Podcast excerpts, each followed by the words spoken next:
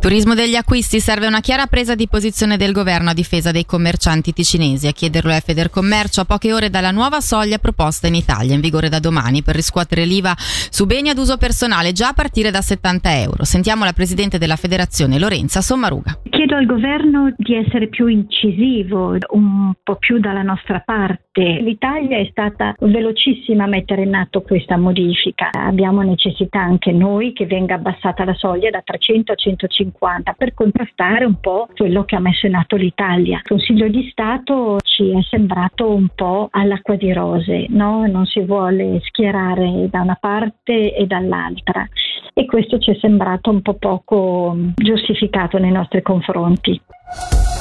8.400 firme per opporsi alla nuova legge tributaria, come riporta la RSI, sono state raccolte dal comitato referendario costituito da sinistra e sindacati. Referendisti che ritengono la riforma un regalo per i ricchi da parte del cantone con l'abbassamento dell'aliquota per redditi ele- elevati.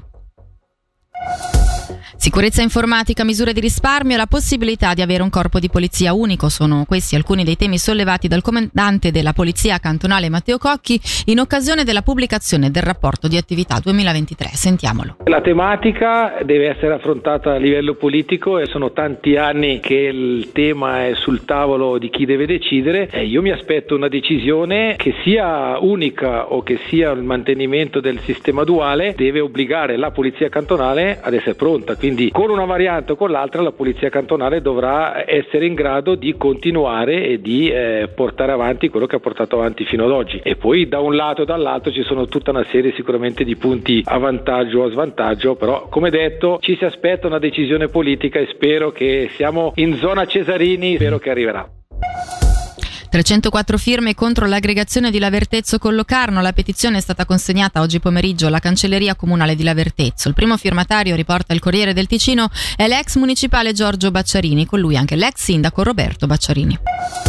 La biodiversità passa anche dai bordi stradali e per questo che l'Alleanza Territorio, Biodiversità e Pronatura hanno presentato delle schede per una gestione dei bordi stradali dedicate ai professionisti del verde al fine di favorirne la biodiversità. Sentiamo Andrea Persico di Pronatura. Eh, sono state prodotte delle, delle schede illustrative per eh, gli operatori del settore che spiegano le, le basi di questi queste azioni sul terreno direttamente.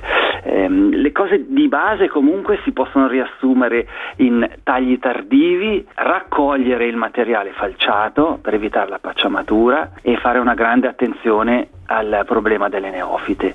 Con questi tre accorgimenti si, si possono ottenere dei, degli ottimi risultati. Dalla redazione per il momento è tutto, prossimo appuntamento con l'informazione tra meno di un'ora.